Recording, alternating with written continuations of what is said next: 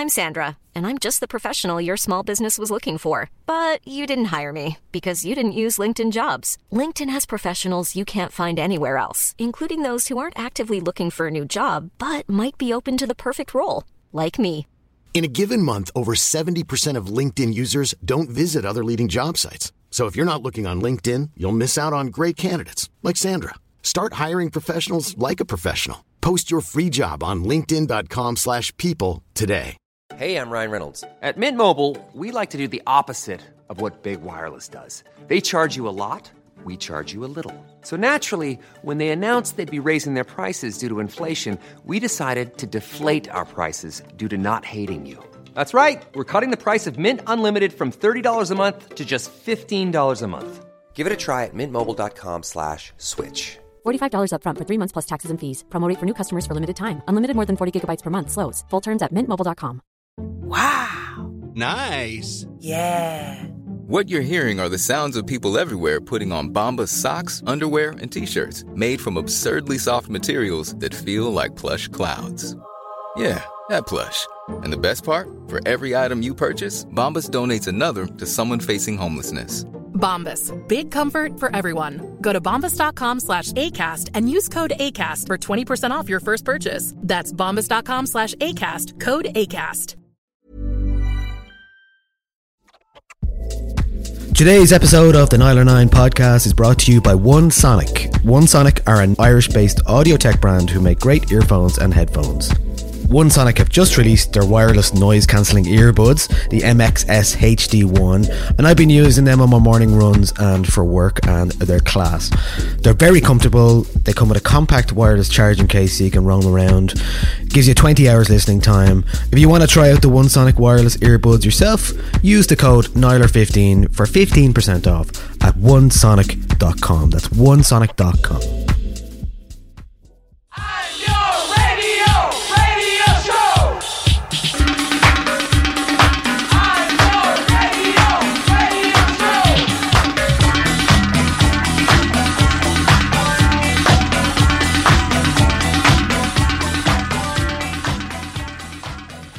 Hello and welcome to the Nialler9 podcast with me, Andrea Cleary, and Niall Byrne, who has a little bit of a cold. Hi, how's it going? Hi. Yeah, I my voice has been cracking all week. Yeah, it's a lot. Um, it's not the thing, which is good. No, yeah, it's not the thing. I did an antigen test today again Yeah. just to check because it was getting worse. Yeah, but I'm fine. I'm fine. thing. I'm here. I'm here, and I'm You ready to talk about, uh, you know, a little known band, four letter word, little known four letter word band. You know, Very big excited deal. to talk about Wham today uh, in our Wham special. Uh, I'd also like to to introduce um, our special guest, the guy who's blowing the leaf blower outside my window. Uh, you will be hearing from him um, at certain points during the episode. So do bear with him. It's his first time on a podcast. Yeah, but it, Um, actually, it's not. I think he may, he may have been there last week for some He reason. might He, have been there last he decides week. to record here. He's time. He decides to blow his leave when we decide to record our podcast. So uh, I, I look out the window at him sometimes, and he he genuinely looks delighted to be blowing the leaves. So you know, I can't Great. take that away from him. But where I do you blow happy for him. leaves to? Like, what's the point? You're just blowing away from your. It's like get. It's like NIMBYism. Is that what it is? That what leaf blowing is? It's like the ultimate. Like, get out of my garden. You can go Yeah. somewhere else. That's Get literally out, it. get out of that garden. Yeah, no. I, I from what I can see, he blows them all into one big pile. This is very working from home energy, like just me looking out the window, avoiding work. But yeah, he uh, blows them all into one big pile, and then the pile is then removed. Um, and this is this is an apartment block, so he's like employed by the landlord agency people or whatever. And I, I don't think any of us want this. Like we No. don't like what we're happy he's here, but The, you the leaves are a scourge on I, our, I like the nation. leaves. They're a scourge. I like the You're- leaves. I like the vibe. Sad autumn girl would really like to the leaves to stay. I know. I know. I I put up a photo yesterday of um a piece of popcorn I found in my pocket. Um and it, we're, we're riveting people it was just with our conversations today. I know. but but I took it like around all these leaves. Um uh, the, the photo, I mean, and I got two separate messages about it. The first was uh, a friend who said he didn't have his glasses on when he first saw the photo and he thought it was an engagement photo because it was like my hand oh right, okay, popcorn in yeah, it. yeah. And my other friend, friend of the show, Carlo, um, texted to say that he thought I was holding a human tooth. So that was Sound. Yeah, that's my cool anecdote of the. oh, you're a week. tooth But anyway, Oh, yeah. Weird. Okay. we're not here to talk about teeth. We're here to talk about ABBA and ABBA Voyage, which was released last Friday. I'm sure everybody's had a chance to listen to it.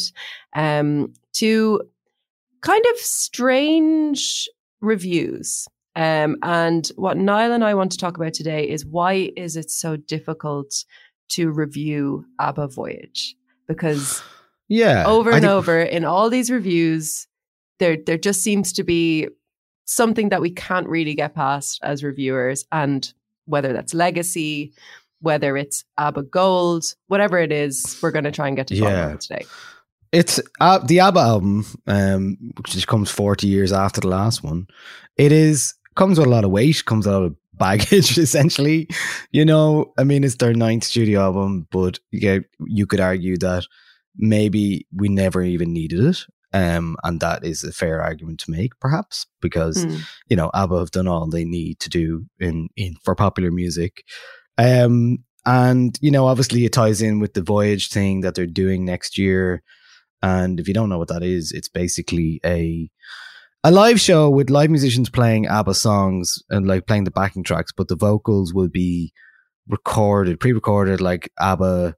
Um, so uh, they'll be using some avatars. So I don't know. It's not like a 3D thing exactly. It's not like the the Tupac yoke from a couple of years ago. It's more like sc- pro- probably more obvious screens. I would imagine. I don't know. Really Mm. know. I don't think they're going to be moving around much or like anything, but what I do know is that the band features uh, some musicians that you may know, including um, Little Boots. Remember Little Boots? I do remember Little Boots. I didn't know that Little Boots was involved with this. Yeah, well, she's in the uh, ABBA uh, live band. She said it's badass cool because people talk like that still, apparently. Um, but on who else Little is in Boots it? is Um, our age, though. yeah, yeah, I know, I know. But they, you shouldn't be using that, those words. Um, no. but there's ten musicians in the in the group, including um, the former singer of the Klaxons, James Righton. So there you go. True. Um, you know, I mean, no one knew this was going to happen, but there you go. That's this is uh, so they're happening all next year, basically from I think it's May onwards. Um, and they're I think they're right up to Christmas now. I'm going to go in July, I believe. And I this is there's no Irish date for this. You're going to No, it all happens in London. Yeah. It's in the ABBA like um I don't know, it's basically the like a big arena and uh, that's where it happens and and there's like matinee shows and all this kind of stuff. Like it happens every week it happens Monday, Thursday, Friday, matinee Saturday, Sunday and uh yeah, late shows as well. So it's just it's an interesting thing because it's obviously like the album is released to coincide with the live show really so it's essentially a piece of content that associates with the ABBA Voyage thing that happens next year the live Hmm. shows running from May to December so I guess in that way it's kind of like you could argue that you maybe don't need any ABBA album but you Hmm. know I mean I think I think I've been vacillating between the two in the last week since the album came out I'm like some days I really, really enjoy it, and some days I'm really like, what is this? Mm. and I think that's what the crux is. I think it's like it, trying to explain, trying to trying to listen to something with a completely separate sensibility than something you normally listen to. It's like listening to musical theater. If you don't listen to musical theater, Yeah. you're like you're like locked into a very different type of um, vernacular that suddenly is very feels very different and uh, Yeah. very present maybe in terms of um, emotion and melancholy and all the kind of things that Mm. ABBA have always tapped into. But um, yeah, I don't know. Maybe it's it's and obviously you know we're talking about a band that was used as the basis for two of the biggest, um, certainly one of the biggest um, music films of the last uh, musical films of the last um, thirty years with Mamma Mia and. Um, Mamma so Mia, yeah, I think there's a lot there. There's a lot there in terms of like ABBA have never really gone away, and then we we did a we did an L special before about ABBA where we just had a bit of fun and we we basically picked out our favorite bits in terms of ABBA songs. Hmm. So that's from August 2018. You can go back and listen to that. We did that uh, a long time ago now, um, but that was a lot of fun. So Yeah. I think on, on the day that ABBA released Voyage, I tweeted that reviews should consider first and foremost that ABBA owe us nothing. Um, and I still kind of maintain that now. And since then, I, I've been thinking about what I kind of mean by that. Um, and I've been framing it with the um, with the upcoming release of the Beatles documentary Get Back, and thinking about the musical careers of uh, Paul McCartney and George Harrison, and just thinking like, like, does Paul McCartney owe us anything? No, of course not. But would I approach a review of a new Paul McCartney work in more critically than I would ABBA? Yes, I definitely would. Um, and there was uh, Ben Cardew in, in his review for Pitchfork uh, wrote, The stakes for the band's comeback with Voyage is both impossibly high and curiously low. And I think that sums it up really well because, like you said, time is a factor. It has been 40 years since ABBA last released music. I was born nine years after that um, into a world and a family where ABBA was used to kind of explain the language of music, to explain the language of pop music to me. Like, not explicitly, but the language of ABBA was kind of spoken by everybody I knew. And I don't know about you, but it was never at any point in my life uncool to like ABBA in in ways where it might have been a bit uncool to like, I don't know, like Paul McCartney's solo work for a while or or whatever it is, you know.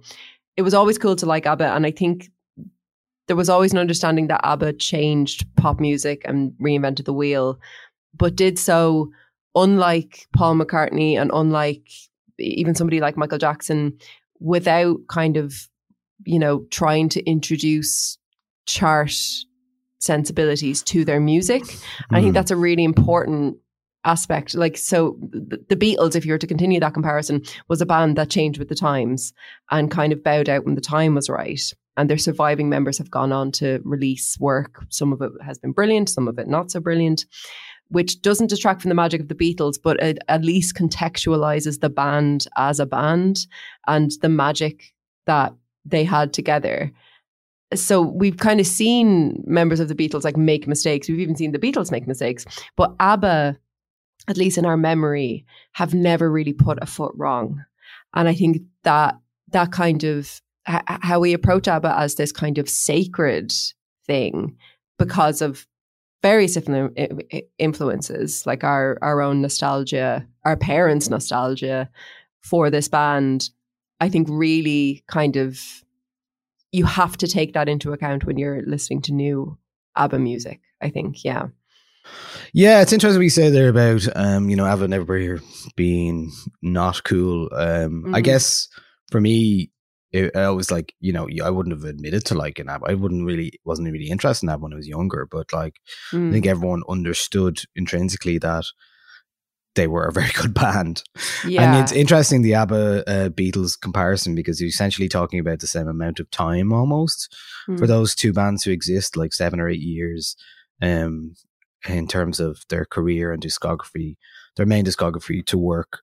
And um, so there is obviously uh, the Beatles wrote a lot more albums and were very prolific in those terms. But you know, I mean, you know, there is an argument here that you know ABBA Gold is arguably the only album you'll ever need from ABBA because that collects all their best songs. There is an a- argument that ABBA aren't even an album band, and then you mm. don't hmm. even really need to go and listen to their albums, which often had some fairly dodgy tunes on them, to be honest. Like they did have some yeah. dodgy tunes on them. Well, that's okay as well, you know. I mean, I yeah, think I think time- ABBA Gold is a very interesting thing to talk about here. I mean, like, so for for context, ABBA Gold, second highest selling album of all time in the UK after Queen's Greatest Hits five times platinum in Germany. This this is a greatest hits compilation. Five yeah. times platinum in Germany, ten times platinum in Switzerland. In Austria, it charted for 397 weeks, which is the second longest stay in the chart. Uh, it returned to the top ten three times, and tw- two of those times were in the ra- in the wake of the releases of Mamma Mia and Mamma Mia, Here We Go Again, um, because of a special edition that was released. And you know that that album is such a huge part of our cultural understanding of the band I can't really think of any other greatest hits compilations that have had the impact of ABBA Gold, which is a compilation album that doesn't signal like a lack of knowledge about a band. Whereas, like, you know, if you're a teenager and someone does that thing of like, oh, well, what's your favorite album from the band or whatever, and you're talking about like Led Zeppelin or Metallica or whatever, and you say, "Oh well, I just have the greatest hits," that's kind of seen as you not being a big Yeah. enough fan of the band. But uh, ABBA Gold n- never really like has that problem because ABBA Gold is not just a collection of the best ABBA songs. Like this is a collection of the best songs. Full stop. Like these are these are some of the best pop songs ever written, and it's a phenomenon. Like it brought the band back into the conversation after they had a bit of a dip in the 1980s. It was released in I think 1992 uh, Yeah. first, and is generally, like you said, considered the only ABBA album that you need. Like uh, the BuzzFeed music editor, um, Matthew per- Perpetua, um, says that it's so well curated in presenting a fertile period of a career that it is arguably the artist's definitive work.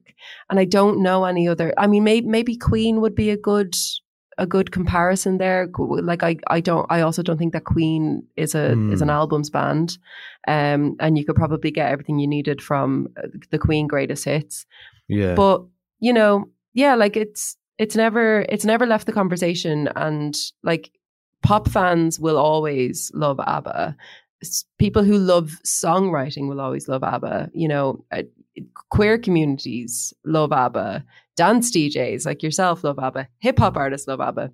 Like the reach is so far, and it's all down to the strength of that songwriting. So I think it does make sense that ha- having an, a, a compilation like ABBA Gold have the reach that it did, it it's sort of not framing it as like these are the best ABBA songs, but more like here here's a collection of some of the best songs that have ever been written, but this collection only includes the ABBA ones. Do you know what I mean? yeah. Uh, yeah, it is. It is. I think I'm just trying to think of like other greatest hits albums that might, um, you know, been in the conversation. And the only ones I Mm. can that wouldn't even be as impactful. But thinking of the Beatles ones, the night, you know, the red and the green ones, Mm, um, mhm. 1962 to 66, and then 67 to 70. That's, uh, I think, with them though, that's a collection of songs as opposed to a and with collection the of Beatles, singles. they have like the the Beatles have loads of different yeah, collections, uh, whereas ABBA like Gold is is the only one and it's the definitive one. it is the gold um, standard of the gold of ABBA standard. greatest hits. Yeah, Yeah, absolutely. and the gold standard of of what what to do when you want to release a, a compilation album. Um, o- only include the best ones, but there's like twenty something songs on ABBA Gold, isn't there? Twenty one or twenty two songs on ABBA Gold. There's been a few different, Yeah. re- yeah, there's been a few different releases over the years where songs have been kind of put on and taken off it, or there'd be like the Swedish versions of of, of some of the songs on some versions of the record and not on others. But you know, it's interesting because ABBA ABBA have had eight studio albums before Voyage, and all of them have hits on them. Um, so we can't say that as a band, e- even though we don't really consider ABBA to be an albums band, we can't say that they haven't made great albums. Like the unreleased tracks on Super Trooper, The Visitors, and Arrival are all fantastic. And I think by any measure, those are great albums. But we don't speak about them as an albums band. And I think that's why it's so strange to try and start doing that now with Voyage. And I think that that's where the disconnect comes from some of the reviews I've read um, of Voyage. People are approaching it like an album, and yes, it is an album in in in the technical sense of the word. But like like you said, it's it's something that is pointing to this bigger ABBA comeback extravaganza. But it's also about nostalgia and about getting older. Um, and I think those those are things that they do very well on the album. But looking at it as an album in the same way that we look at like the new snail mail album or whatever, or like a new you, like Yeah. it just it just the feels Mits- weird. The Mitski album forthcoming. Or the Mitski Yeah. album, like that. like we're we're absolutely going to be approaching the Mitski album as an album. But with ABBA, it feels it just feels strange to do that because we've never as in critics our age have never done that before. Um yeah, is it like music, musically and contextually, where it's been beamed in from the past? Like it's it's it's beamed in Mm. as an album that was just kind of like it's not a great fanfare kind of thing. It's just like oh, the latest album's out. Do you know what I mean? Like Yeah, It- which is so funny because you know it's it's their first in forty years, and I and I do think that the the excitement was certainly there, but I don't know that the expectation was there from a lot of people. It was this this is this is very much a nice to have but completely unnecessary. Ab- ABBA would have sold out those London shows 10 times over if they didn't Yeah. release Voyage. It doesn't matter. And it's charting, like it's doing it's doing very well. ABBA are back in the charts, which which is great. But I don't know beyond maybe two songs, I don't know how many people are actually going to go to this Voyage thing excited to hear this album. You know, you you, you Yeah. want to go and you want to hear the hits. And that's fine. That's fair, absolutely fair. That's yeah, I think you'd be you a bit like I'd say obviously because the album's called Voyage and the show's called Voyage, a few of these songs will definitely make it to the show. Oh, And 100%. if that's if it's a two hour show or whatever it is, you're like fine. you Mm. know what I mean? You'll be absolutely grand with that. And uh, I have my choices, uh, which ones I'd like to hear if uh, if and when I, I I, get to I have do a it when- feeling when I we're, we're probably going to be in agreement. Um, Yeah. We can we can them. we can discuss that at the end as well. But um, yeah, should we should we delve into the actual album then and try and kind of make sense of it in terms of a track by track, or how do you want to do it? Um, give, give me your thoughts about the album overall. Okay, so I mean, and it, and it really does feel like um, I'm basically the only way I can really make sense of this album is say there's ten tracks on it, and I like, you know, I Do you want to go like. track by track? Track? Would you prefer to go track by track? I don't think it really matters. Um, Okay. you know, I mean, I, I yeah, I can go track by track because like Yeah. we can talk about the tracks individually. I think, you know, still have faith in you as the opening track. It's the one that, you know, it was released at the same time as uh, Don't Shut Me Down. Mhm. And it's a really lovely opener. It's like, it got the stirring strings and piano. It's Agneta and Frida uh, really give the tune. It's kind of hard because it's, it's almost like the justification. The song is about the justification of coming back and restarting after 40 years. It kind of Mm. reads like that. And again, I mean, like the the melancholy that's always uh, below the surface and that was very much present in the lyrics here. Do I have it in me?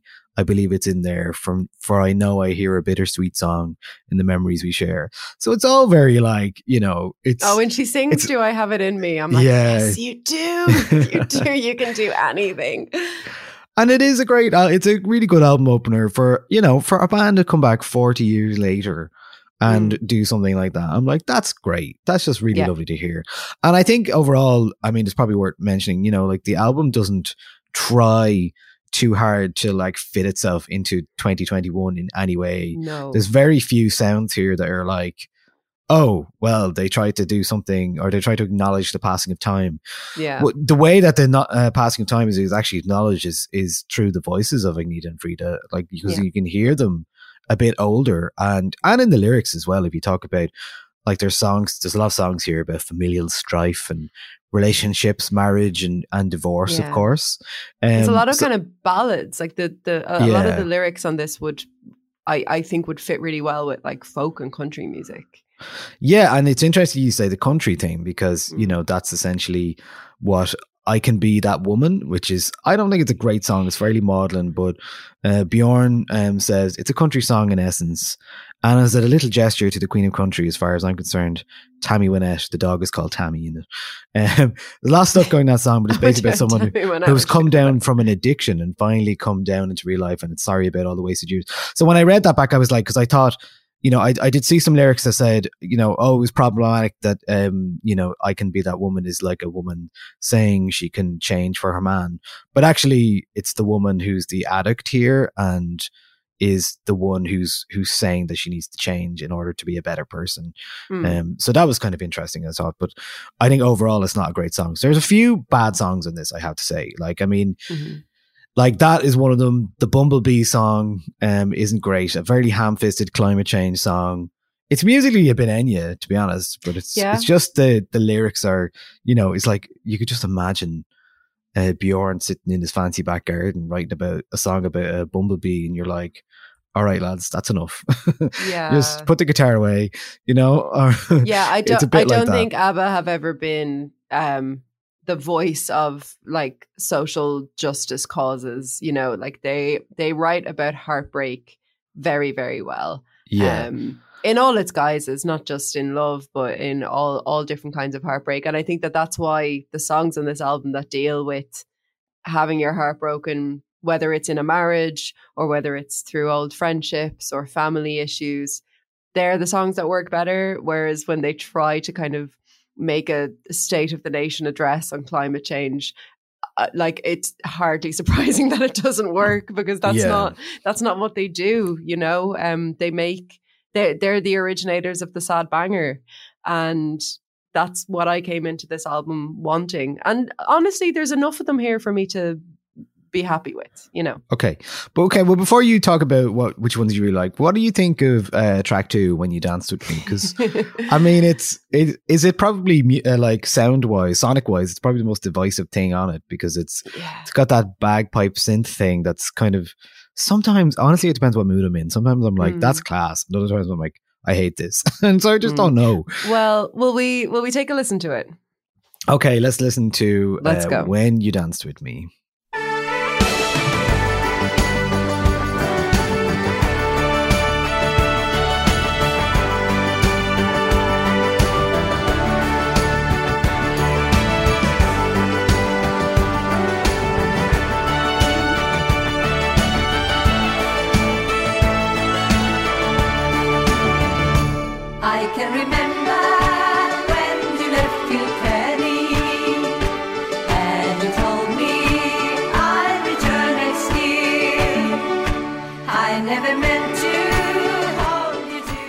Okay, that was ABBA when you danced with me. Um, obviously, uh, the big big Irish uh, context for that song is that uh, they mentioned Kilkenny, and if you want to know what that's about, well, Bjorn was uh, Bjorn now seventy six. According to a news article that I read about this, uh, we had the quote was all sent around this week uh, for anyone uh, from the Irish media about this. Uh, I remember when I visited Kilkenny, uh, basically Bjorn and his wife went to uh, drove around Ireland from coast from Limerick to Dublin uh, in the 90s and stopped at Kilkenny and it was beautiful and very romantic, he thought. Oh. Castles, churches and the surroundings, County Kilkenny with its little charming villages. Hey, Kilkenny is a city, man. Come on. Uh, Niall, Everyone's okay, very upset I've- with you. my old housemate Ian is from Kilkenny. This is this is a side note, right? My old housemate Ian is from Kilkenny, and all of our friendship group just like continuously refer to Kilkenny as like, oh, it's a lovely town, and it's quite a big town, you know. And he hates it. And recently, I I found out from someone on Twitter that Kilkenny is the only county in Ireland that doesn't have a Tesco. Right, so you can imagine the absolute abuse he got in the WhatsApp group about that. Doesn't have a Tesco. The whole so maybe that that feeds into Bjorn's provincial kind of love Maybe. Um, well, he did say he drove through Cork, but as well, and there's absolutely nothing wrong with that place. But try to replace Kilkenny with Cork in the song, it just didn't work. So No, that's doesn't gonna work. So Kilkenny is is more evocative uh, Mhm. lyrically. So uh, that's why. So what's your in there. feelings on this song now? I don't know. I don't know. I know. It's like it's like I kind of like like it, but I kind of hate it. I don't know, and I think that kind of like explains the Hmm. album sometimes. When you're like, this is so ridiculous, but like, Well, let's dig into that because I think I think the reason that we might feel like we should hate it is because it is that kind of wild mountain thyme, yeah, like I- Irish kind of pipes and accordions and flutes pipes and, accordions and Galway the- girl is in like, there somewhere. You know, The time signatures, very kind of, you know, you you can imagine yourself in with, with a different rendition. it could be a Cliff Richard arrangement. song.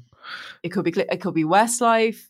It could, but it, it could also be something sung in the snug in the back of a pub, like in Galway, like late at night with a trad band, just kind of singing an old tune. So, I all I know is how I feel about the song. I don't know what kind of critical engagement I can give this song, but I know that when I listen to it, especially in the chorus, I'm like, this is lovely. and I'm very much in the minority there, but I don't I I can't really find a lot to hate about it because I think it comes from a really nice place. Like I think I think it comes from them just wanting to celebrate like a little time they spent in Ireland and that was lovely. And you know, yeah, they're not they're also they're not Americans doing it. So yeah, that's true. It would be worse if it was American. it- oh yeah, no, it, it would be unacceptable. No offense to any were Americans listening, but- yeah, it would it would be a completely different ball game if this was a, a British band or like a, an English band or an American band or whatever. Maybe But it does not. feel like that. Maybe it is like something that Coldplay might concoct, concoct someday. You know, it has that kind of vibe to it. You know, Do you think that's like it? That trying. it's that it's ABBA by way of like the the sanitized Ireland that is often sort of Yeah, maybe maybe like via America and then out again. I don't yeah, know. we're, we're it's refracted into into American culture and then backwards, or yes, you know, maybe that's what it that. is. I just I I I mean if it came on, you know, like we're gonna we're both gonna be down on other voices uh, at the end of this month. I've not really been out and if if this came on of a night and you're, you're, you're DJing down there, so I'm not I'm not Oh, trying to tell you how to do your Don't job. put words in my mouth about this song, Jesus Christ! Wow. I just think that if you played this, everyone would go mad. Like everyone would love it and they think it was gas. And I think that's it. I think the song is gas. And yeah, it is. that's gas, why I yeah. like it. I think it's it's it's not a very it's not an overly serious song. It's just a bit of crack, like. And I think they've they have that in it. And the whole like when you dance with me, it does kind of hark to this kind of Irish, you know, there when when you're walking with someone and you met at the dance and blah blah blah. And Ireland, neither of us ever lived in, but one that I'm sort of interested in, you know, kind of yeah, it's exactly Yeah. like that. It fits into Wild Mountain Thyme. One the way he hundred percent. And I, things. I loved every moment of watching Wild Mountain Thyme. Do you know what Oh, I mean? yeah. Like, so it's just, it's, it's more like that sort of media is interesting for what it's not representing. Do you know what I mean? Or how, Yeah. how like the the difference between the Ireland that we know and the Ireland that we hear or see in that kind of thing. But I think there's such a disconnect that I don't actually find things like that offensive. Do you know what I mean? I'd just- love to hear the Mary Wallopers do a version of this. Do you know? I think I think they could do it. I think they could do Yeah. it because it's a folk song. It is just a folk Yeah. song. Or Well, Lisa uh, admittedly, yeah, with a ridiculous bagpipe synthy thing going on. Yeah. But uh, so, there. which obviously leads us to the next track, which is uh, you know a very brave decision by Yeah. ABBA or ABBA as uh, I tried to listen to. Um, you know the like on audiobooks, uh, they have those thirty three and a third books, and there's one about ABBA Yeah. Gold. And uh, I tried to listen to it once, and the Americans often call uh, ABBA ABBA, and I was like, ABBA. nope, can't listen to this. And actually, there is ABBA. there is some uh, confusion about pronunciation of their names sometimes because the Swedish pronunciation could be a bit more like they it? can be a bit more like ABBA. Um, but anyway, we say it a different way. But it was just the American. Yeah, this ABBA. house we called him Abba. That's what they're called. And uh, yeah, so it's just interesting. Like I went, I really wanted to listen to it because I actually just should buy the book and read it. But because it's like again, you're talking about the status of that album as a greatest hits. You don't write 33 and a third books about the fucking greatest hits of a band. You don't. I know, I know. but there's somebody Right, has it. written one. So yeah, I I, mean, think that's El- really interesting. Elvis Costello had uh, Abba Gold on his like, I think he did something. It was like ten albums that you know he'd want to be buried with, or some something like that. And one of them was Abba Gold. Like, uh, there's no other compilations on. that yeah, and obviously there's Yeah. that like Alan Partridge joke about uh when your man uh, in uh, the Travel Tavern is like, "What's your favorite Beatles album?" He's like, "Oh, I have to say the best of the Beatles." That's the And that's a punchline, but like you can say you could say that with Abba Gold and be like, you no, could you say Abba Gold legit, is the it's best. Abba album. Yeah, yeah. uh, I don't think Little Things is going to be on it though. That is their Christmas song, which is track track three on the album. God, it's so sacred. Do you know? It remi- it oh, reminds me of something move. like The Sound of Music or something like that, with the children's choir and Christmas stockings full of nice things. You're like, who wants to hear this? Do people want to hear this? this. I don't know. Yeah, Track three. I know. Like, not even at the end. Like, such a weird decision, like not to have it as a bonus track. Bonus track, absolutely fine. You can just kind of you can be like, okay, Yeah. let's have a Christmas song or whatever. But like, I d- like, and as well, what's what's so disappointing about this song is that ABBA, ABBA feel like a band who should be able to write like "All I Want for Christmas Is You" or or "Last Christmas," you know, Yeah. to write like one of those big, big songs like Last Christmas. That's very sad, but also just like a wonderful, wonderful song that like stands the test of time. And yeah, you're I hear it right. I mean, they have so Happy. New Year, which is a terrible They have song. Happy New Year, which I sing every year. Like, and I don't like it, but it's there and it's fine. But they they just seem like like ABBA and Christmas seem like they should be. It just seems like it should be a lot better than whatever this is. This barely feels like a Christmas song. It feels more like they were trying to write a hymn, and that didn't work out. But I don't know. Yeah, not this. This is not it. Like definitely not. This And we actually we sounds like the kind of song This. that Alan Partridge would have asked ABBA to play in his Christmas specials. Yeah. You know, like that's what it is. It's the Yeah. the saccharine level of it. You know, obviously, uh, Partridge used ABBA all the time as uh, shorthand for things and knowing me, knowing you, and all that stuff. Uh, but yeah, this feels like Calling his son Fernando. Yeah, exactly. Yeah.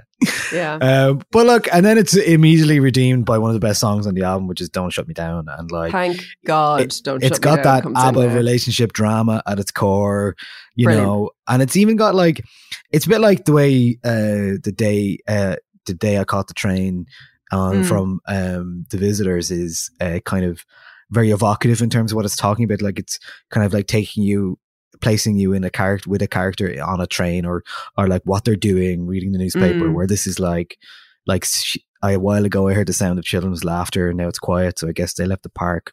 Sitting on a wooden bench basically. Wooden bench is getting harder by the hour. The sun is going down it's getting dark. I realize I'm Mm. cold and it's something she has to do. And Yeah. um so yeah I mean and what what she has to do is go and confront and uh talk to her partner or ex-partner. Not quite clear exactly but it's such a banger that song. Let's play a bit a of banger. don't let me down. Or don't shut me down It's time at last to let him know.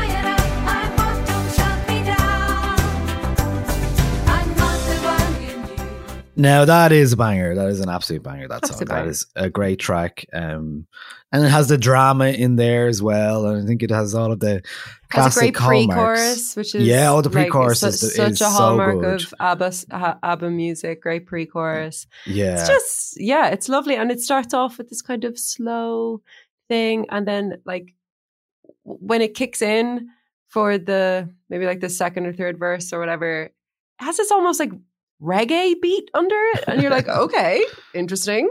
It's kind of reggae time signature under it, and then yeah, great chorus. Just yeah, and and it goes places. It's quite a dynamic song. Like it really builds, um, and it's just such a banger. Like yeah, it's great. But also like, like the, the word banger is funny because like I, I I don't know if like if you call Dancing Queen a banger, like it is a banger, but it's, it's a very modern word for this. yeah. But it's not a modern song at all. You know, No. it's it's it, it's modern in their lives because it's kind of a bit more considerate of, you know, I'm I I love she says I'm hot, don't shut me down. I'm like yes, Yeah. love that you're just telling people you're hot. Love this for you. um, yeah, don't shut me down is fantastic. It's really good. I can't say a bad word about it, honestly. Yeah, that's definitely one of the songs I'm, I'm, I would expect to hear at the ABBA Voyage next year for sure.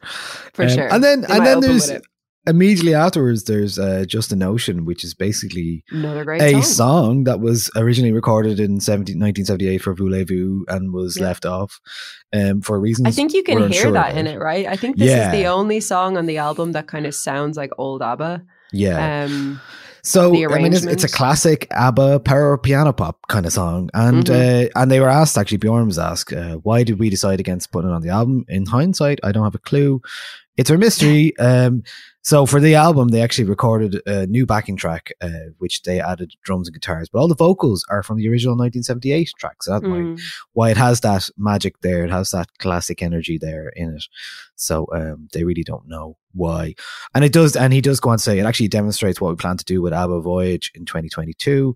There will have a live band playing, but all vocals will be from the old recording. So that's interesting. So Hmm. they aren't re- don't seem to be re-recording the vocals um, for the show. So that's interesting.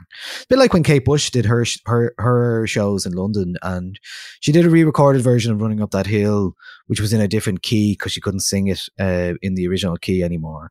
And so there's Mm. two versions Few of us can of that know, song. yeah, but there's there's two versions of that song now. Uh, one which is like the the original, and one is like the 30 years later older version. You Yeah. know, and her voice changes. like like really Joni. Mitchell um with her album oh uh, both sides now there's a there's an old recording of both sides now which is her probably like if not an octave above but like a lot like singing a lot higher and then Yeah. but she she really reframed that eh, on the both sides now album by coming in and oh we, we should do a Joni special soon actually um but coming in with this much much deeper voice like Joni Mitchell in her later career sounds completely different to early career Joni and with the orchestra and just it, re- it really lended like it's such growth to that to that song and the and the the re-recording. So I think that's the only way that it could really work. Like I Yeah. don't know if I'd want to hear re-recorded current vocals of like Dancing Queen or SOS Yeah. I, I don't know maybe Fernando or I someone mean, who's, like, especially with the voices that they have, that was the ma- that is the magic of the the Mm. synergy of of of those voices together. yeah and they're and so that's ubiquitous it- with just like a pop sound, you know. Like Yeah. yeah. It, but I, I mean, to be fair though, I, I think they sound pretty good. Um, elsewhere, I can be that woman. Tell me about I can be that woman. Um, Yeah, I Uh, mean, that's just what I read. What I read about it is basically, you know, it seems to be the woman is is an addict, apparently, according to Hmm. Bjorn, and you know, I guess I guess it's weird because the lyrics are very labored, um, because the way that they talk about like the dog on on your lap and all this kind of stuff, and you're like, what is going on here? Like Yeah. this dog is getting its own like Song. yeah, we're getting its own narrative in this song about a woman who's like admitting that she's uh you know done some bad stuff and it's just Mm. weird like it's like, Hey, like that's the kinda like entire thing is comes through you know oh she jumps she jumps down and her tail is swishing uh, and uh you know i and then we wake up and you're bleary eyed and I say, I'm sorry, I can see that you cried. You know, it's just like, I feel the- like that's a good premise for a short story, maybe not Yeah. a song. yeah. And like then you curse and kick a chair, and the dog, bless her heart, licks my fingers, and she jerks every time you swear. It's like, what are we doing here? I know. It's a very strange song. It doesn't really Yeah. make sense to me at all, to be honest. Well, Um, thankfully, again, rescued by the next song, which is besides "Don't Shut Me Down," I think my favorite on the album. Um, it's called "Keep an Eye on Dan." Oh, I'm so Um, glad you said that because oh. this is one of my favorites too, and I really love too. it. I think Yeah. this is a classic divorce core song. Yeah, Um, love it. I like- Let's take a listen to it. Okay, this is Keep an Eye on Dan from so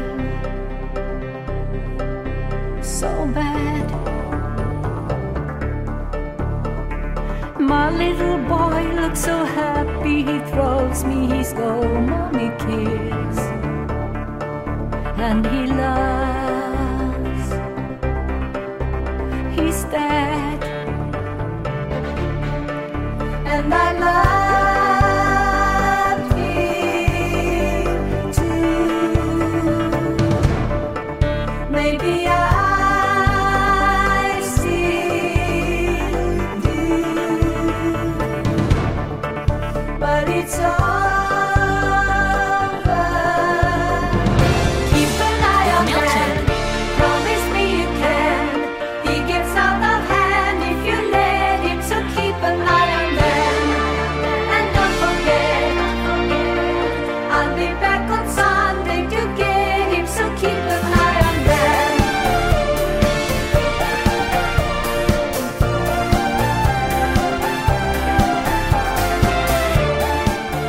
Yeah, I I love that song. It's like uh, it kind of reminds me of an Italo adjacent banger, to be honest.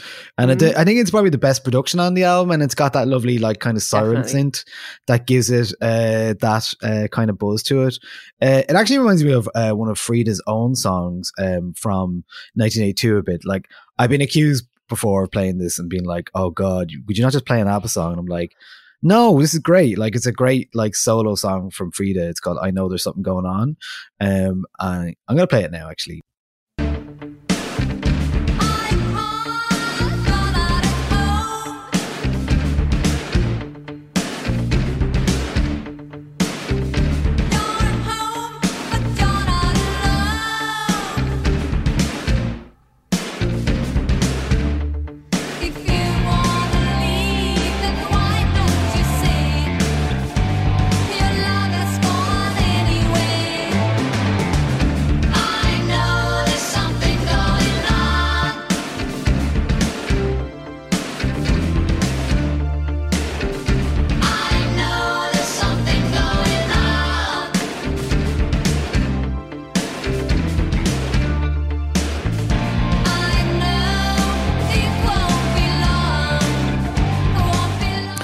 So that song has more of a guitar 80s energy, but I, I do think the song have it, has that.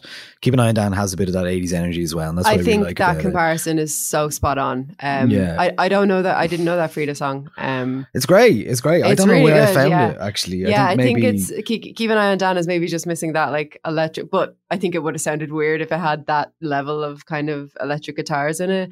But um, yeah, it's this kind of like dark, really heavy hitting divorce core song. You know, it's it's about like a, a child being between two parents during a divorce. Like I like he the, the kid like I know he loves his dad maybe I still do and uh, it's just so good and but I think as well this is one that I can see it's like a hair metal song or something do you know what I mean I can see the crowd crowd going wild for this um and it does it has that darkness it has that sadness but just what a bop what a banger and I, Yeah. I fully agree that this is probably the best produced track on the album definitely yeah yeah, it just has it has the most natural feeling. Like um, I don't know, it has a coolness to it. I think Mm. this one that is Yeah. isn't maybe present in some of the other ones, and it also has that nod to SOS at the end with the resolving which of is the so piano. beautiful yeah which is just a really lovely touch because it's not like overplayed, but it's like, oh yeah, that's nice. You know, yeah I really enjoyed this one. Uh, I think this is the one I'm like, yeah, this is This is the one I want keep to coming back listen to. Yeah, Yeah, yeah. Um, Bumblebee's the next track. Let's skip over that because we've already talked about yeah, it. Yeah, no, and I think and like you're talking about the last two songs, they're fine. The last two songs They're on this are fine. Um, like "Ode to Freedom," the last song is exactly what you're talking about when you said, you know, they don't write ABBA don't write songs about uh, big topics that you know are they can't succinctly write about them, and this is basically Bjorn trying to write a song about freedom and just kind of imagining what freedom is is about. Yeah. It's shite. Bjorn, it's fine, like kind of like his lyrics are quite clunky. Do you know? I think, yeah. especially when, when it's these like big reaching kind of topics. It's, I just find, yeah, I find this a lot less interesting than when I hear the songs from the women's perspectives. Um, yeah, Yeah. definitely. I'm not actually sure who who wrote what on this album though. Um, I haven't actually. Yeah, I mean, he in. seems Bjorn seems to have um, been the one talking about it anyway so far. So I'm not really sure what the um, what it actually says in the um, credits for it, but um, Hmm. yeah, I mean, I think it's like it says written by Bjorn and Benny. Um, um, so I guess it's the same as it maybe always was. Mm, Um, so the lyrics are by them mostly. mm. Um, and yeah, and then there's like track nine, no doubt about it. I mean, it's a kind of a classic ABBA vibe, really, isn't it? It's like It's it's, like yeah. it's kind of a standard uh, about patience in a relationship, which is, you know, um, it's We've all here ABBA before. as well. Yeah. So it's fine. I think uh, like if if if you take that right from afterwards, I know. So Jen Gannon, who was a previous guest of this show on Friday when the album was released, um, tweeted out, "I'm happy people are happy to the new ABBA, ABBA album, but is the musical equivalent of this meeting could have been an email. It should have been an EP," is how she says. I think yeah, there is an argument there. I think if you take track one, track two, uh, track four, track five, um, and keep an eye on Dan. That's one, two, three, four, five songs I would really take away from Yeah. this album. And then, but to be honest, that's not a bad, um, you know, I mean, that's not a bad result, really. You know, I don't Ha- think it is, half of them especially with the context And- of what we're coming from. and some of the songs that we're leaving out there are fine. You know, they're just they're not good. They're not the good songs on the album. They're not the best songs on the album. But I I, I thought that was a really good point that Jen made. Actually, um, I think it could have been an EP or a five or six song album if they wanted to. If six songs, if they wanted to keep the Christmas song on it, God knows why. Um, but you know, it's it's sort of yeah, it, it's just very difficult to kind of critically evaluate um, this new ABBA album. Um, I have some some stuff that critics have been saying, which I find quite interesting. yeah, I'd love to Um, hear it, and I'm sure so our listeners would too. yeah. Um, so just a little rundown of how it's been received. Um, Louise Bruton, the Irish Times, five stars. Helen Brown, the Independent, five stars. Kieran McCady in the line of best fit, six out of ten. Rob Sheffield in the Rolling Stone, four stars. Kitty Empire in the Observer, three stars. Neil McCormick in The Telegraph, three stars. Nick Levine in The NME, three stars. And Jude Rogers, again in The Guardian, two stars. So there was a bit of, I suppose, in, not infighting in the Guardian, but um, there was two. There was uh, the Guardian review, the Observer review, and then a letter that they published. So in the Oh, in Jude. Rogers' um, review, which was two stars, which was I believe the first review to be Was to that the one that was cu- said no, thank you for the music? No, thank you for the music, which is an excellent title for it. Um, Rogers says, rather than reflecting poignantly on the past, most of the rest of Voyage feels terminally stuck there, uh, the rest being not the two first singles. When You Dance With Me tells the story of a girl left behind in Kilkenny when a boy she loved left for the city. She spent years waiting for him to return, we're told. Presumably, she's oblivious to the existence in Ireland of train routes, driving tests, and text messages. The Celtic leaning melody in the intro recalls ABBA's incursions into other global settings, such as the Mexican battlefields in Fernando or the Spanish Peruvian musical mood boards of Chiquitita. The overall effect doesn't prompt folkloric nostalgia, but mild nausea, which I thought was a very interesting reading um, of um, When You Dance With Me. It's not one that I disagree with, but I think my kind of emotional side just takes over when I listen to that song, and I just feel like, like I said, I just think it's gas. Um, following, oh, then we'll go Kitty Empire, right, which was uh, in her Observer Artist of the Week, which I think is published on the Sunday. Then, so that other one was published on the Friday. Um, so Kitty says, let's take Voyage as unexpected evidence that hope is not a fool's game. It helps to ignore the album's cheesier shortcomings, the John Lewis ad gone supernova that is Little Things, with its simpering talk of stocking fillers, or the Celtic pop of When You Dance With Me, or the well-intentioned but misfiring environmental ballad Bum- Bumblebee, and cut straight to the bleeding heart of ABBA's best craft. On breakup songs such as The Winner Takes It All or Knowing Me, Knowing You, at least before Alan Partridge hijacked it, the boys had always put the words in the mouth of the girls to sing. By and large, despite this imbalance of power, the feelings conveyed in ABBA songs have been believable, sensitive even. Here, Don't Shut Me Down, the better song of the pair of singles released in September, finds ABBA telling the story of their return. I've been relo- reloaded. While the song's flawed central character begs eloquently for a second chance at love. Another fully realized vignette, I Can Be That Woman, comes from a similar place. Um, so I think that that's a that's a good um, reading of that. And then after that, a letter was published from Neil Barber, um, and a short extract of that um, is in response to Jude Rogers, who gave the two stars. Jude Rogers is a little harsh in her review of ABBA's new album, Voyage. No thank you for the music, 5th of November. Musically, the songs are as skillful as ever, beautiful harmonies that build each song to their big hook choruses, but Rogers' criticisms focus on lyrics. Bjorn has always worked to turn the prosaic into epiphany, and this collection is no exception, though it now deals with co parenting, recovered love, and subjects you might expect from an older lyricist. So I thought that that even within the Guardian, that sort of infighting and the, this idea that people are not reviewing the album correctly is very interesting because I we don't really we don't get that as much in the kind of like broader music press. Like you might get it on, you know Drowned in Sound forums or or on Pitchfork comments or or whatever it is. You know, we've seen we've seen stands kind of um, become very frustrated with how it is that reviewers are approaching the albums that they're reviewing, and I think that the best reviewers know that when you're reviewing an album, you're not just reviewing the music. Um, and I think the best reviews I've read now, I by no means think that this is a five star album at all. However, I I did really like Louise Bruton's review in the Irish Times. I think that she hit on um, everything that I like about the album. For me, if we, we don't do star ratings on on on this podcast uh, for myriad reasons, um, mostly because they're unhelpful.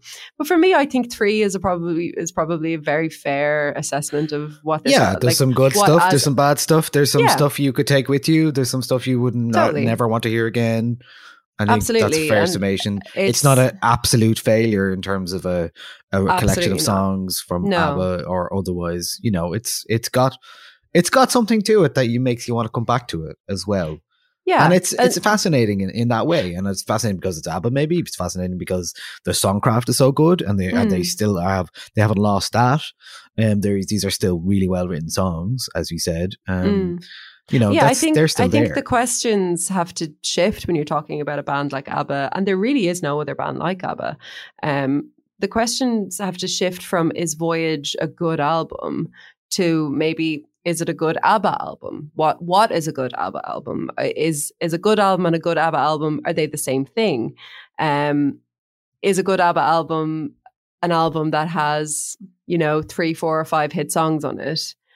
They've yeah, what they've defines- produced plenty yeah. of those. You know, they've they produced um eight eight before this, um, and they've had two hits off this so far as well. So yeah, it's funny. It's it's it's a funny one to to approach this. I was really happy that I wasn't reviewing it anywhere because I I would have really struggled to find my way in to kind of talk about this critically because like like I said earlier like I've I've never lived in a world where ABBA didn't exist. And that's true of many other bands like the Beatles or you know less so of Michael Jackson because he he kept kind of releasing music after like while I was still alive while, while I was alive rather while he was still alive um, in that short period of time. Um and yeah it's just I don't know I I still come back to this idea of they don't owe us anything. They they've already made their legacy um and this album isn't going to affect it at all there's there's going to be absolutely no cultural conversation at any point in the future where people are talking about the cultural impact of ABBA and Voyage is honestly even mentioned as as an album. The the, the gigs and everything next year um, will certainly kind of play into what what it is to do a big return when you're a massive massive act. But I don't think that Voyage the album is gonna is gonna you know be involved in those conversations at all and that's why i'm that's why i'm very accepting of it for what it is it's just Does it feel like a prologue instead of a, or sorry, an epilogue instead of a, yeah like you know, it's it's instead just, of a statement Yeah, it's like if you Yeah. were if you were watching the documentary of ABBA, which there is a great one, uh, the BBC one. Um, if you're watching it, it would be the coda. The bit at the end is just like, Yeah. and ABBA went on to tour, um, ABBA voyage, and for Yeah. a year, uh, you know, and you're like, yeah, grand, and you're like good good for them yeah i think a, a coda is a very good way of wording that um and i mean that's not to say that i don't hope that there's going to be more abba releases in the future i doubt there will be um i think that this is probably going to be it this is going to be their grand farewell this is this is their victory lap you know and we can't really critically evaluate it in the same way that we would evaluate a band's like second or third album while they're at the height of their fame and songwriting and creative like time in their career. So yeah, it's it's a funny one and I think it's something that we're going to be getting to grips with more and more the older we get and the more of our favorite artists become legacies, you know, like um, you can Yeah. imagine us on our hologram podcast in our in our 70s talking about whether like the new Fontaines DC like fucking gig on Mars is should be considered part of their canon or whatever. But you know, it's just yeah, I just don't think that you can come at this album in the same way that you come at other albums, and I think that Yeah. that's the most interesting part about it. You know, I like you. I like what you say. Was victory lap. I think Mm. that is kind of feels like that. You know, it's kind of a nice.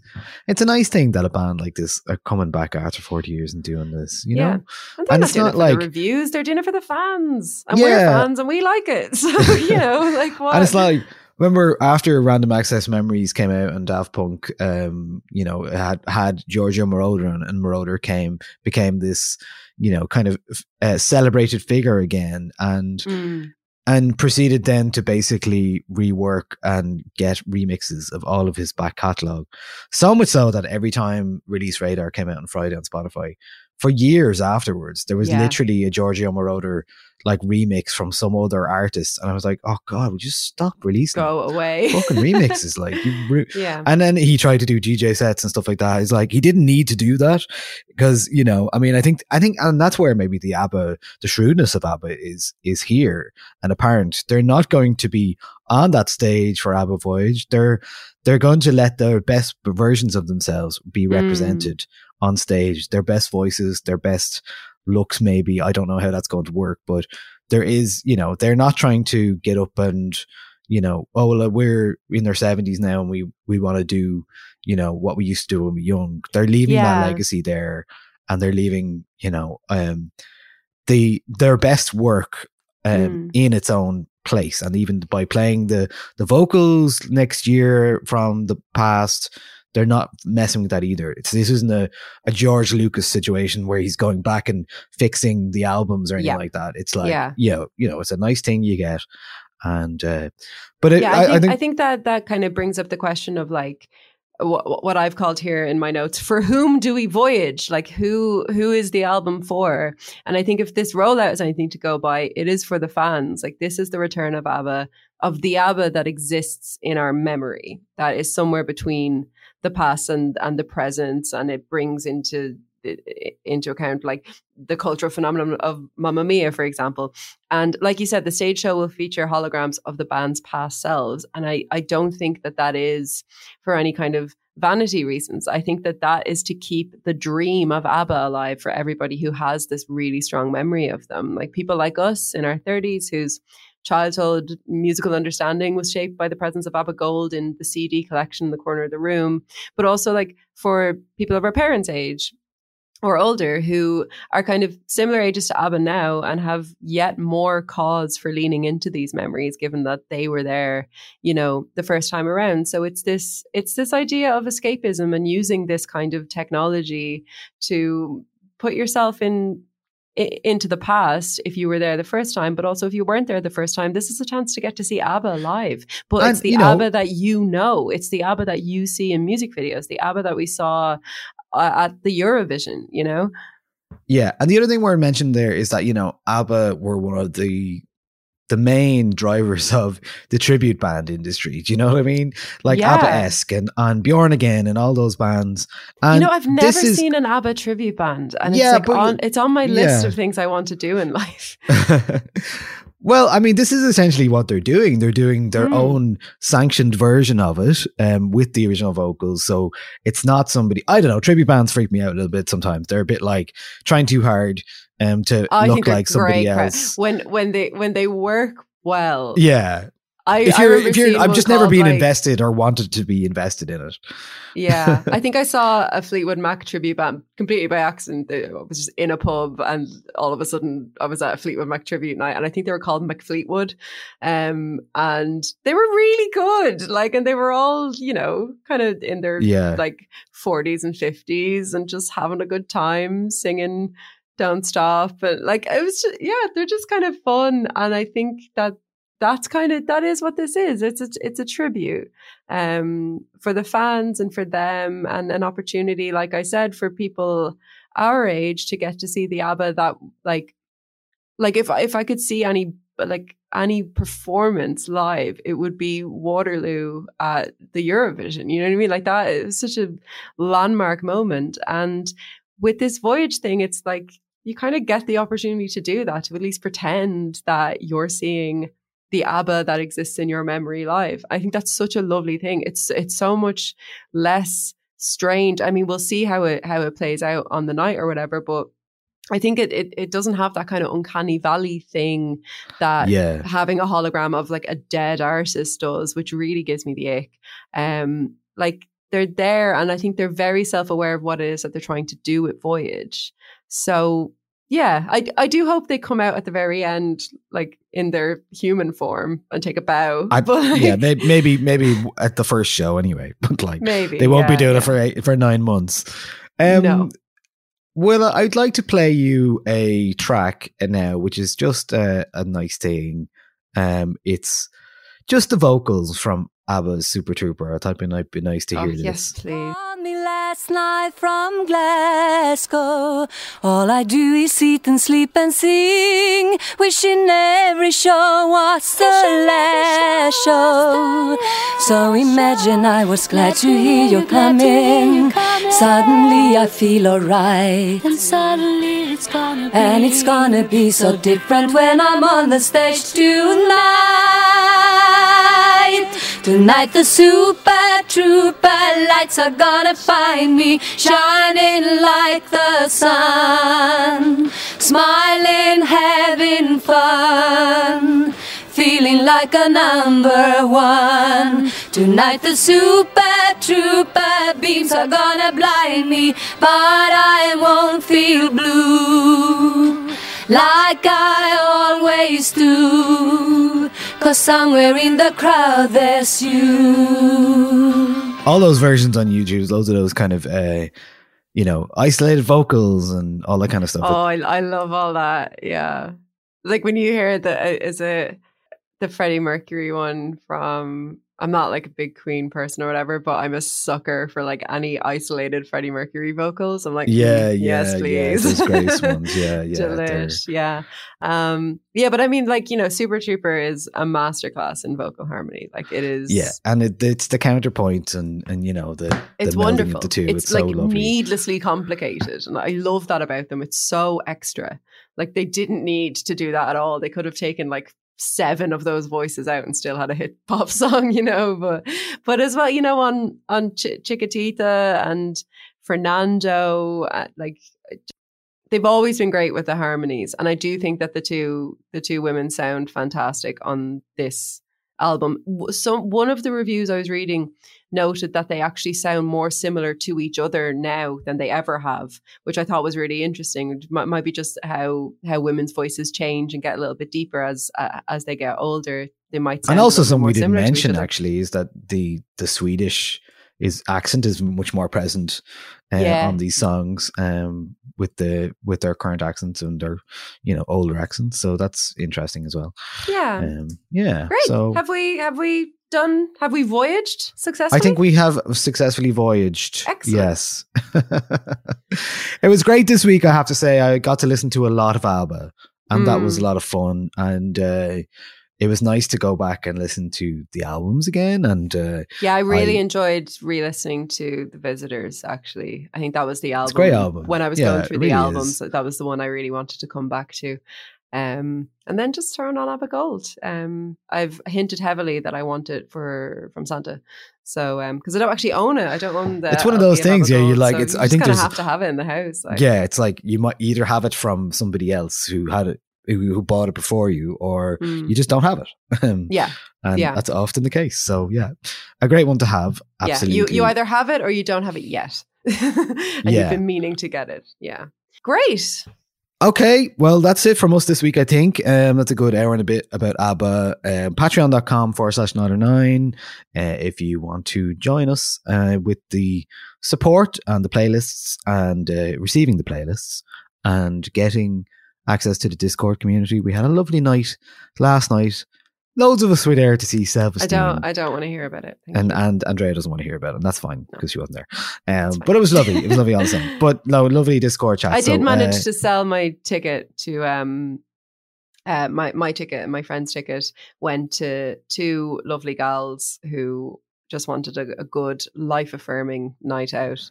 And as far as I know, they got it. So They absolutely got it. that. Yeah, Yeah. that's true. Yeah. Also, well done to the Workmans because self esteem had been um, on her socials talking about how um, dressing rooms in like smaller venue gigs just are not do not cater to women at all and like a lot of times you have to get like get changed in the bathrooms or like you're getting changed in this like cold storage area there's no mirrors and um she put up a video of the workman's dressing room and it was absolutely gorgeous clean beautiful there was like a bunch of flowers there for her there was like a couple of bottles of champagne and she put up the video just being like oh my god it's beautiful and i had never been prouder to be irish so well done to everyone at the workmans good job vinny Yeah, the- they've done it up recently, I think. out. So yeah fair I play. chuffed about that now i have to say um but yeah well done self-esteem That's great. be my friend please um yes that's the patreon and yeah join us on the on the discord and otherwise we'll be back next week Yeah, Get well we soon niall Um, I want to play a bit of uh, another ABBA song to play us out. Is "If It Wasn't for the Nights," which is one of the favorite ones I've been listening to this week. One of the Voulez-Vous album tracks. So I just thought it'd be nice to finish on that. All right, Bye, Andrea, thanks so much. Hopefully, I won't have a cough next week. hopefully i won't have a leaf blower Yo. Okay. Bye. Bye.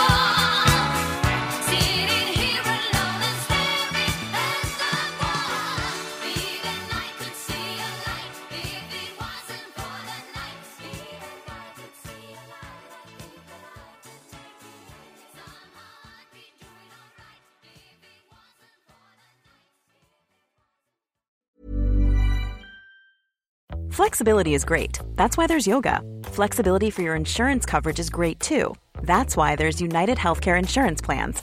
Underwritten by Golden Rule Insurance Company, United Healthcare Insurance Plans offer flexible, budget friendly coverage for medical, vision, dental, and more. One of these plans may be right for you if you're, say, between jobs, coming off your parents' plan, turning a side hustle into a full hustle, or even missed open enrollment. Want more flexibility? Find out more about United Healthcare Insurance Plans at uhone.com. Hi, I'm Daniel, founder of Pretty Litter. Cats and cat owners deserve better than any old fashioned litter. That's why I teamed up with scientists and veterinarians to create Pretty Litter. Its innovative crystal formula has superior odor control and weighs up to 80% less than clay litter. Pretty Litter even monitors health by changing colors to help detect early signs of potential illness. It's the world's smartest kitty litter. Go to prettylitter.com and use code ACAST for 20% off your first order and a free cat toy. Terms and conditions apply. See site for details. Planning for your next trip? Elevate your travel style with Quince. Quince has all the jet setting essentials you'll want for your next getaway, like European linen, premium luggage options, buttery soft Italian leather bags, and so much more. And is all priced at 50 to 80% less than similar brands. Plus, Quince only works with factories that use safe and ethical manufacturing practices. Pack your bags with high-quality essentials you'll be wearing for vacations to come with Quince. Go to quince.com slash pack for free shipping and 365-day returns.